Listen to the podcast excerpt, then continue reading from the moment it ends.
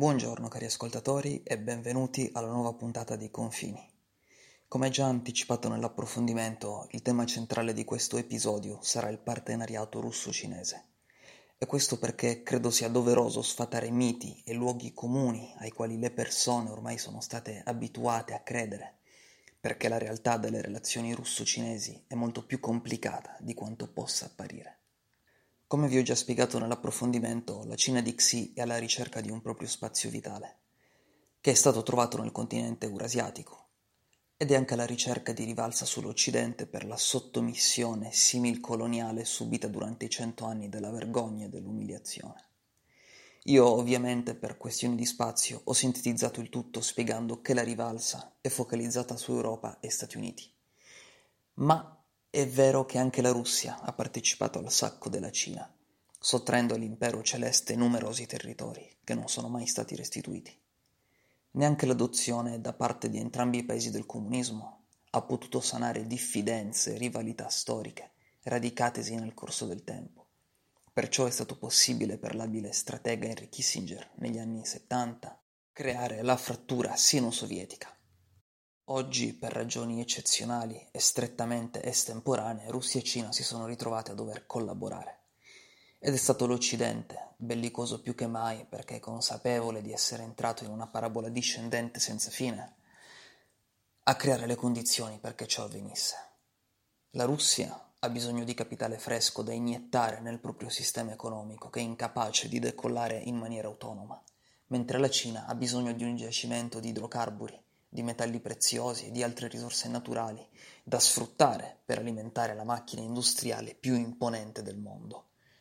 E tutte e due, insieme, hanno bisogno di fare fronte comune per salvaguardare degli interessi regionali e globali che momentaneamente sono convergenti, ma che normalmente sono confliggenti. Ed è chiaro che la realpolitik abbia prevalso, perché sono in gioco gli spazi vitali di entrambi i paesi ma anche supponendo che la guerra fredda del nuovo secolo venga vinta dall'asse Mosca-Pechino, che cosa accadrebbe dopo?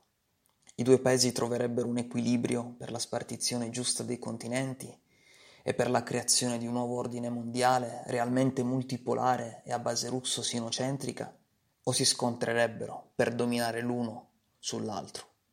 Idealismi a parte, il secondo scenario è molto più probabile del primo e adesso vi spiegherò perché.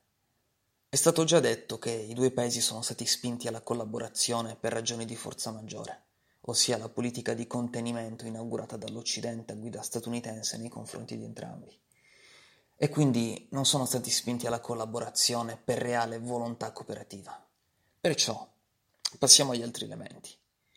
La Russia è guidata nelle sue scelte di politica estera da ragioni che talvolta eludono il semplice interesse economico e investono altri aspetti che invece sono totalmente irrilevanti per Pechino. Pensiamo ad esempio alla fuga cinese dal Nicaragua, allo scoppio della quasi guerra civile contro Ortega e allo spostamento dei progetti infrastrutturali faraonici verso il sempre tranquillo Panama. La Russia invece, nonostante il caos e il rischio di un colpo di Stato, continua ancora oggi a sostenere l'alleato di lunga data, a conferma del fatto che l'interesse economico non è tutto. C'è inoltre da tenere in considerazione il protagonismo di Pechino in Russia e nelle sue tradizionali sfere di influenza, dall'Asia centrale fino alla Bielorussia. Un attivismo che è sempre più pervasivo e sempre più predatorio. Non ha mai nascosto di avere delle ambizioni di dominio su territori che in passato furono sotto sovranità zarista e poi comunista. E l'Unione economica eurasiatica, che è disegnata secondo il modello comunitario europeo, con la prospettiva di una trasformazione in senso federale in un futuro molto remoto, è la prova di ciò. Xi, allo stesso modo, è consapevole che il suo paese ha tutte le capacità per spodestare gli Stati Uniti dal trono di prima superpotenza mondiale. Ed è anche consapevole che per agire globalmente è necessario pensare localmente. In questo contesto si inquadra la nuova via della seta, che il più ambizioso progetto di interconnessione infrastrutturale di natura transcontinentale mai pensato nella storia dell'uomo. Mai realizzata completamente, la nuova via della seta collegherà Europa, Asia e Africa centro-orientale a Pechino, consolidando una posizione di dominio conquistata negli ultimi decenni. Ma non può esserci via della seta che non passi dalla Russia e dai suoi satelliti. Perciò la Cina ha iniziato ad investire miliardi di dollari nelle ex repubbliche sovietiche dell'Asia centrale, nella stessa Russia e anche nell'Europa centro-orientale, con un focus particolare dedicato, per quanto riguarda la Russia, alla Siberia, all'estremo oriente e all'Artico. Ed è proprio il dinamismo cinese in queste tre regioni, che sono di importanza critica per la sicurezza nazionale russa, che ha riportato in Oj la paura gialla nella Russia profonda. Il caso più emblematico è senza dubbio rappresentato da quanto successo recentemente nel lago Baikal. L'anno scorso il governo russo aveva dato il via libera ad un progetto da 28 milioni di dollari di due compagnie cinesi, la Baikal Lake Water Industry e la Aquasib, per la costruzione di un impianto di raccolta e imbottigliamento dell'acqua dolce del settimo lago più grande del mondo, acqua che sarebbe stata destinata sostanzialmente ai consumatori cinesi. I lavori però erano stati sospesi per via delle inaspettate proteste da parte dei residenti. Il Cremlino aveva quindi deciso di intavolare un quadro di dialogo tra società civile, istituzioni e compagnie, nella speranza di placare gli animi e andare avanti con il progetto ma infine il governo ha dovuto fare un passo indietro, perché nessun compromesso era possibile. I residenti infatti avevano minacciato di fermare ad ogni costo quel che era ritenuto un vero e proprio furto dell'acqua da parte cinese. E proteste simili stanno ormai esplodendo a macchia d'olio in tutte le regioni della Siberia, dell'estremo oriente.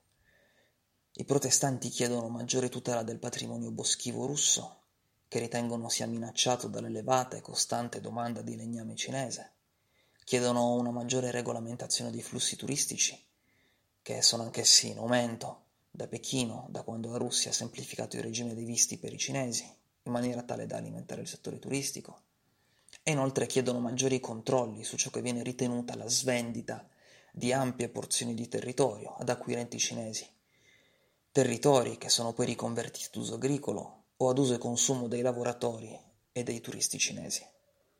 Ma pensiamo anche al fatto che sono tantissime le città russe che sono state completamente ridisegnate dall'immigrazione cinese, come Irkutsk, città che spesso si trovano nell'estremo oriente, al confine con la Cina, in cui sono ormai proliferate larghe distese Chinatown, in cui il russo è quasi estromesso dalla stessa segnaletica urbana, stradale, dove i residenti sono costretti ad imparare il cinese per essere competitivi sul mercato del lavoro.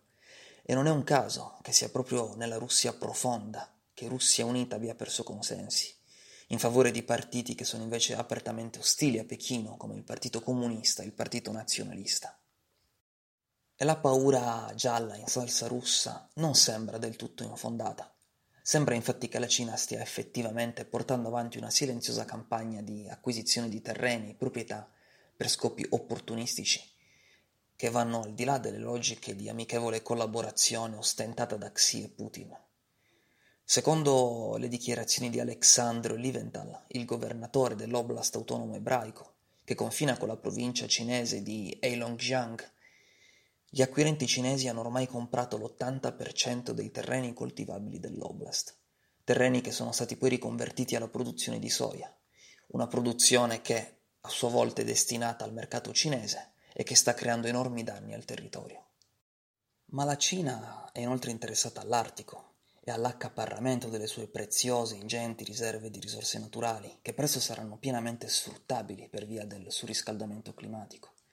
E dopo decenni di cauta timidezza, nel 2018 è stato pubblicato il libro bianco sull'Artico, un libro che delinea la strategia cinese per il Polo Nord e che ha svelato le ambizioni di Pechino nella regione in quanto, auto, in quanto si autodefinisce un paese quasi artico. E per convincere la Russia a condividere il monopolio dell'aria, la Cina sta investendo miliardi di dollari nello sviluppo di infrastrutture strategiche, come l'impianto per il gas naturale liquefatto di Yamal, e ha inoltre anche proposto la realizzazione di una rotta polare della nuova via della seta.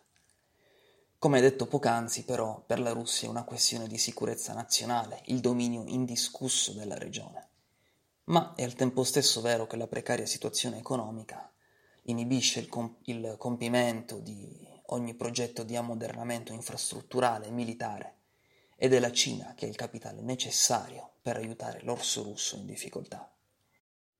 C'è un però in tutto questo.